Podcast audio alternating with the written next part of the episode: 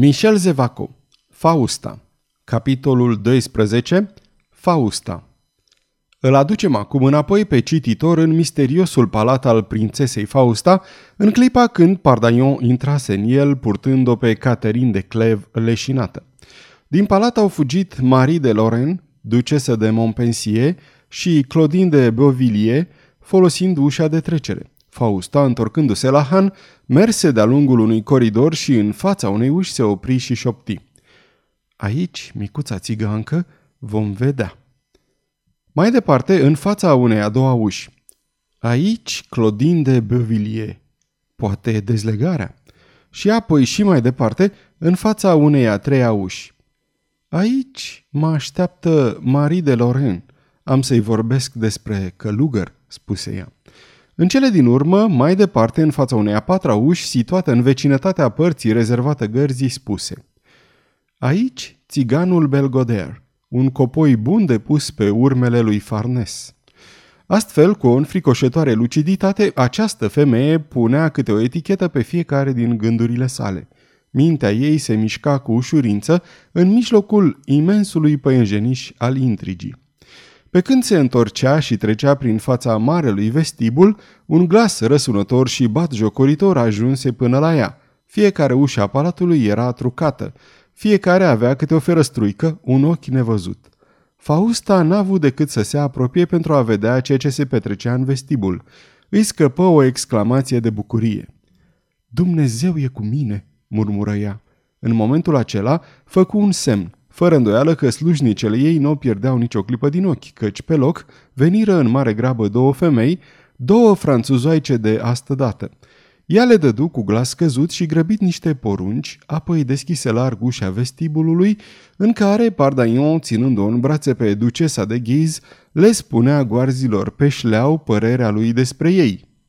Nu i-ar fi pe plac domnului, rosti Fausta, ca cineva să bată la ușa acestei case fără să primească ajutorul cuvenit între creștini. Intrați, domnule, fiți binevenit. Slujnicele mele vor da îngrijirile necesare doamnei, pe care o văd în nesimțire. Pardaion o încredință pe ducesa de ghiz celor două femei, care dispărură ducând cu ele pe Caterin de Clev leșinată. Apoi Pardaion se descoperi. Doamnă, zise el, vă datorez mii de mulțumiri, fără dumneavoastră aș fi fost extrem de stingerit. Această nobilă doamnă mi-e necunoscută. În câteva cuvinte îi povesti Faustei toată întâmplarea.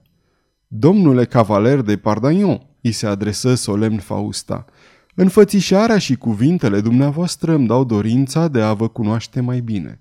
N-ați vrea să-mi acordați favoarea de a vă odihni o clipă la prințesa Fausta Borgia, o străină venită la Paris pentru a studia artele, literele și nobila eleganță a aristocrației franceze?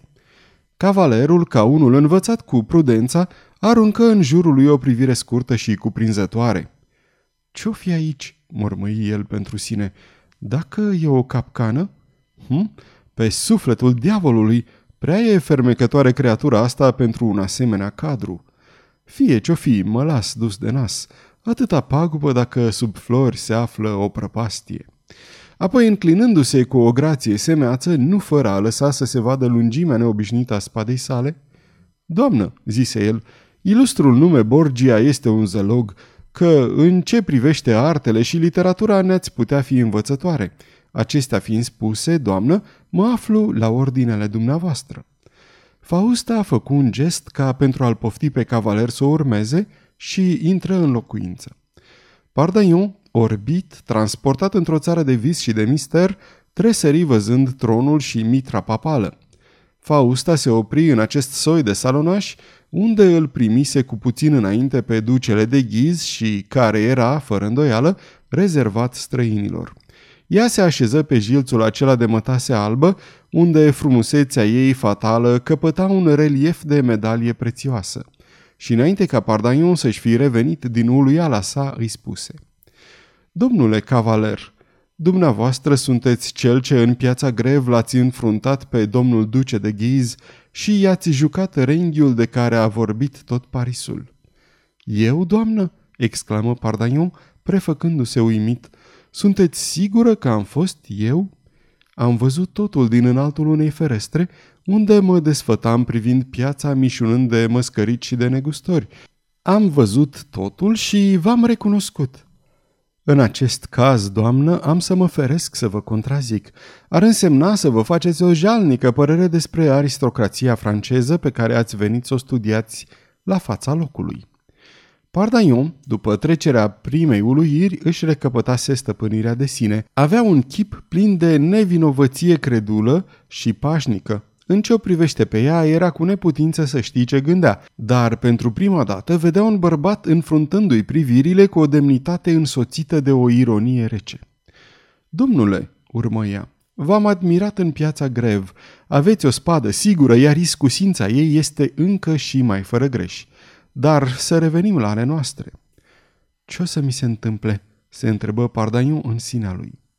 Când v-am văzut la lucru în piața grev, continuă Fausta, încercând zadarnic să-l facă pe cavaler să-și plece privirile, m-am hotărât pe loc să mă interesez de dumneavoastră și să vă cunosc. Întâmplarea m-a servit din plin pentru că domnul de ghiz trebuie să vă urască.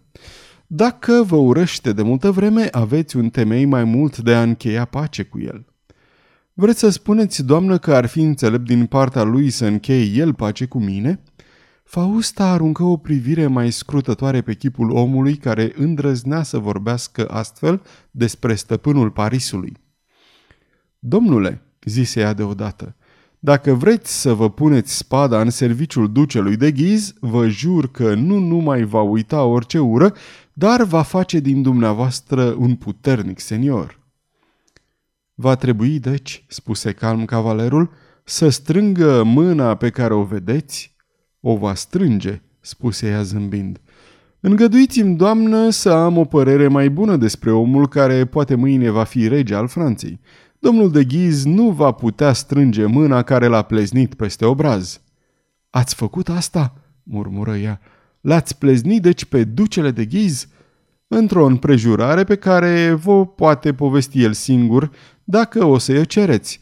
Vă va spune că el, cavaler de Lorraine, mare senior, primul din regat după prinții de sânge și poate chiar înaintea lor, n-aș șovăit să pună la cale uciderea unui moșneag în patul său.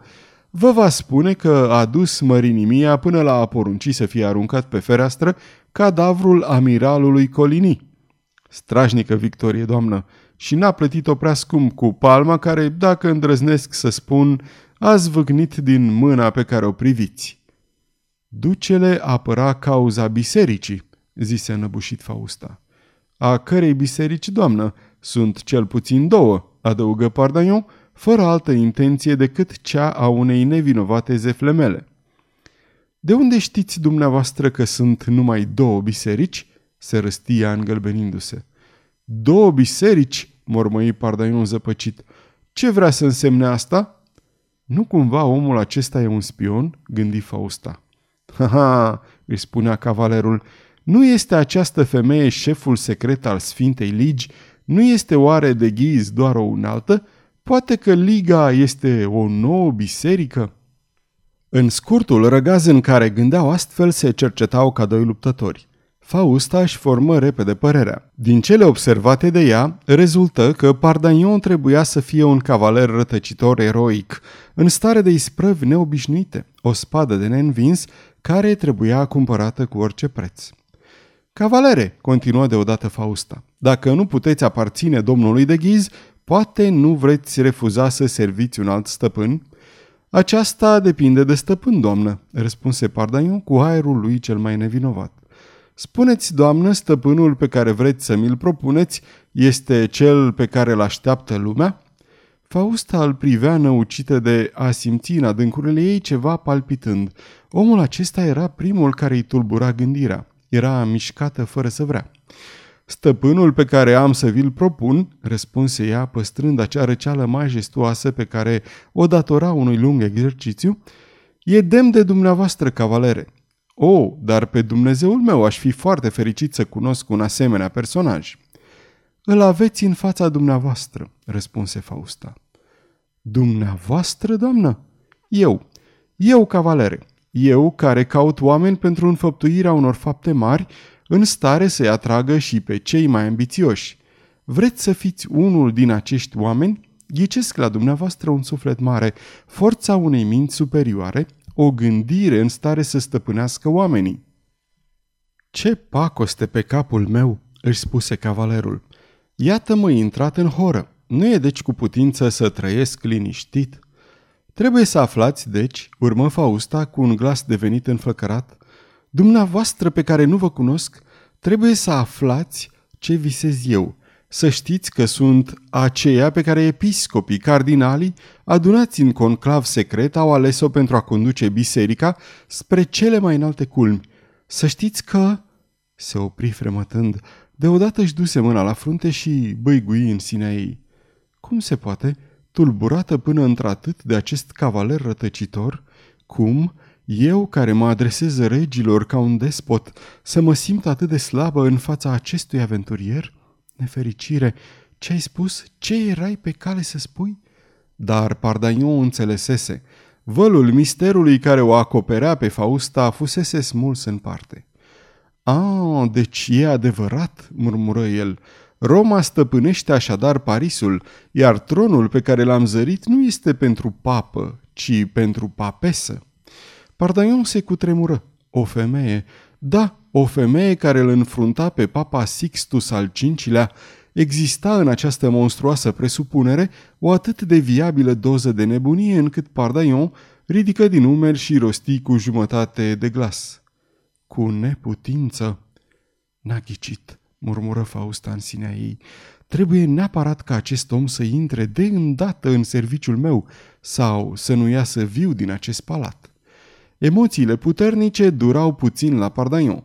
O privi pe ciudata prințesă cu multă curiozitate. Doamnă, rosti el, deoarece ați început să vă depănați gândurile, binevoiți să-i sprăviți. Văd că vă aflați în Franța cu o misiune de temut. Ați asistat doar la primele acțiuni ale acestei misiuni, zise atunci Fausta, după ce își revenise cu totul în fire. Henri de Valois s-a prăbușit la primele noastre lovituri. Acum e izgonit. Tronul Franței este liber. Cavalere, ce gândiți dumneavoastră despre Henri al III-lea? Îl cunosc foarte puțin pe rege, doamnă. Nu l-am văzut decât uh, o dată sau de două ori pe când se numea duce d'Anjou și mărturisesc că nu-l apreciez prea mult.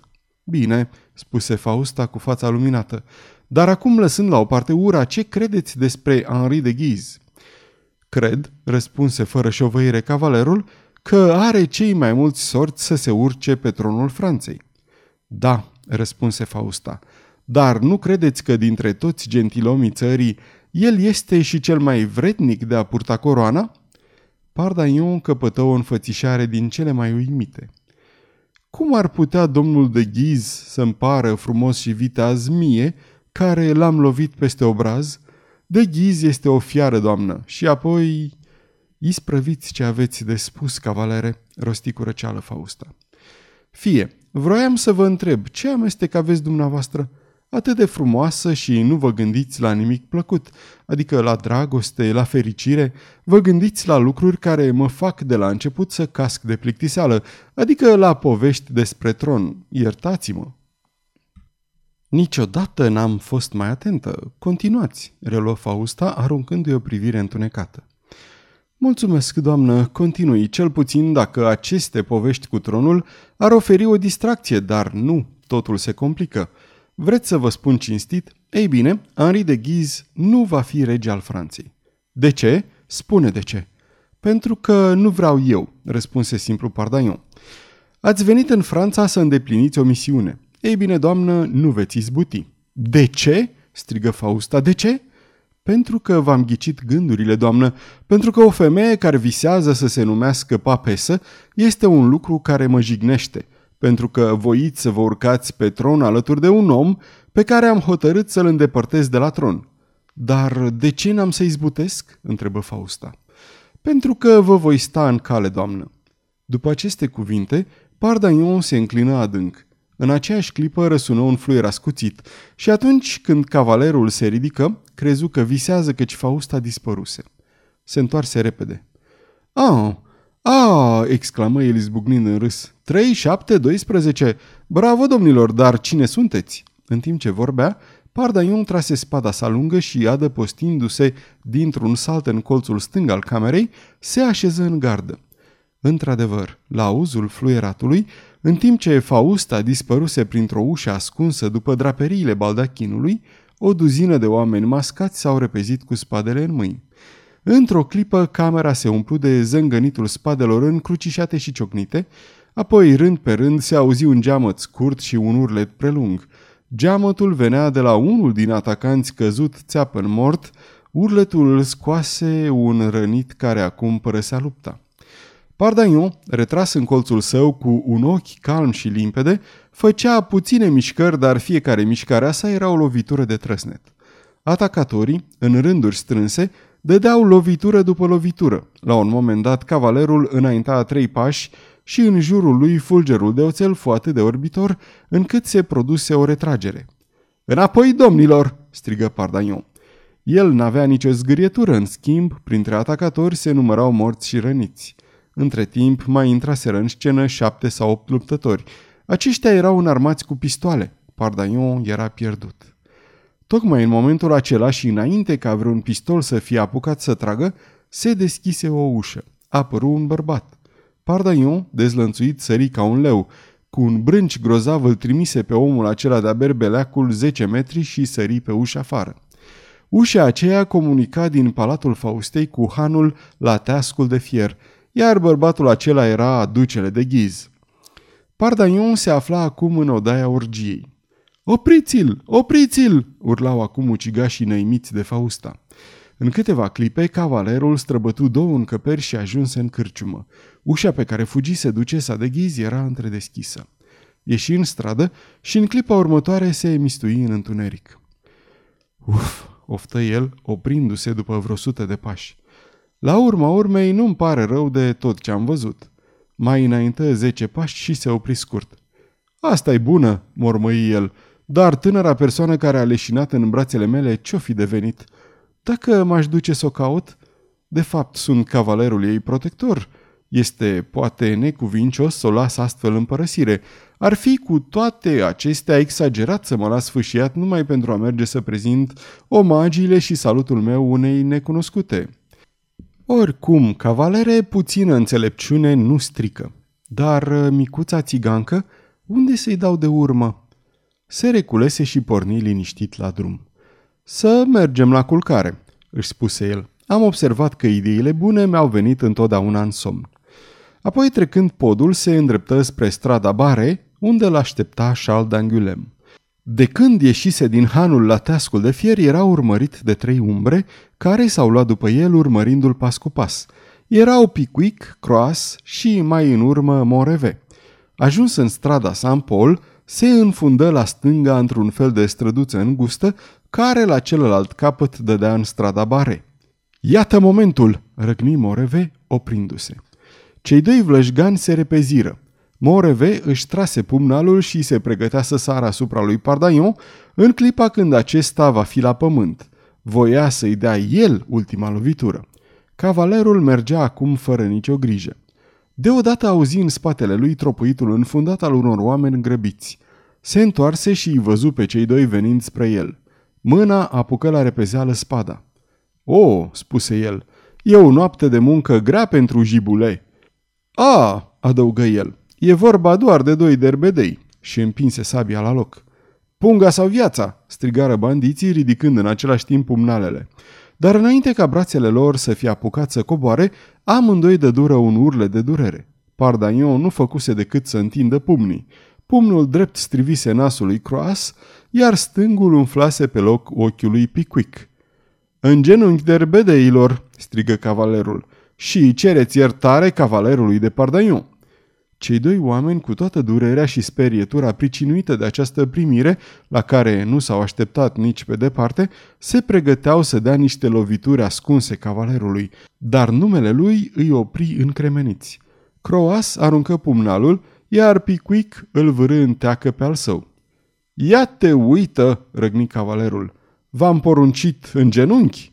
Îi apucă în același timp pe unul și pe celălalt de gât, iar cele două frunți apropiate cu forță fură ciocnite cu un zgomot de lemn izbit. Cele două puși la male căzură în genunchi. Iertare, domnule cavaler, gemu unul dintre ei. Vă spun totul. Să știți numai că eu sunt Pickwick. Iar eu, monseniore, adăugă celălalt, mai curând decât să mă ating de un fir din părul dumneavoastră, aș posti o lună întreagă. Croas are recunoștința stomacului. Croas? Pickwick? se întrebă Pardagnon. Unde am mai auzit aceste două nume? Ei, drăcie, ridicați-vă, caragioșilor! Unde v-am mai văzut? Azi dimineață, monseniore, zise Pickwick, la hanul de vinie. Hmm, acum vă recunosc, prin urmare, drept recunoștință pentru cina aceea pregătită de însăși Huguet, cu mâinile ei dumnezeiești, vreți acum să mă omorâți? Pickwick și Croas răspunseră într-un singur glas. Ah, dacă aș fi știut că sunteți dumneavoastră, monseniore, ce aveți de gând să faceți? Spuneți, nu vă fac nimic, nu vă pedepsesc, dar fiți sinceri. Să ne îndepărtăm, monseniore, răspunse Croas, căci v-ar putea cădea pe neașteptate în spate. Cine? El? Erați prin urmare trei? Cel care ne-a plătit ca să vă doborâm. Dar Pardaion nu-i mai asculta de mult, se și avântase spre Sena. Să fie atacat de două lichele care urmăreau să ia banii nu însemna nimic, dar ca cineva să-i fi plătit pe cei doi ca să-l ucidă era un lucru serios. Pardaion cu treieră în zadar în prejurimile, nu găsi pe nimeni. Reveni deci la cei doi derbedei care rămăseseră în străduță. Îi regăsi în același loc ca dovadă că erau de bună credință. Omul a dispărut, le zise el. Descrieți-mi-l puțin, poate că e vorba de unul din prietenii mei, care voia să mă distreze. Pickwick și Croas se uitau unul la altul uluiți. Nu erau obișnuiți cu asemenea vorbe. Pickwick, cel mai deștept dintre ei, începu atunci o descriere a omului care îi plătise. Se părea că descrierea era destul de fidelă și că Pardagnon își dădea bine seama despre cine era vorba, căci treptat obrazul lui se înflăcără și un zâmbet îi încleștă buzele. El e, murmură cavalerul, a și aflat că sunt la Paris. Căzu pe gânduri câteva clipe și apoi exclamă. Mi-ajunge, duceți-vă unde a înțărcat dracul Iapa. Dar cei doi prăpădiți nu vrură să-l lase singur și îl însoțiră până în strada Bare. Sfârșitul capitolului 12